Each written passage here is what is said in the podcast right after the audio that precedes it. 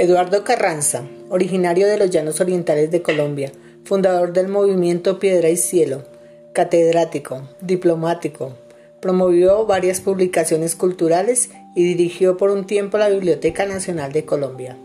Hoy tenemos de este célebre poeta el hermoso soneto Azul de ti. Pensar en ti es azul como ir vagando por un bosque dorado al mediodía. Nacen jardines en el habla mía y con mis nubes por tus nubes ando. Nos une y nos separa un aire blando, una distancia de melancolía.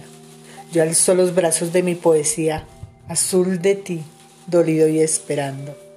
Es como un horizonte de violines o un tibio sufrimiento de jazmines, pensar en ti de azul temperamento.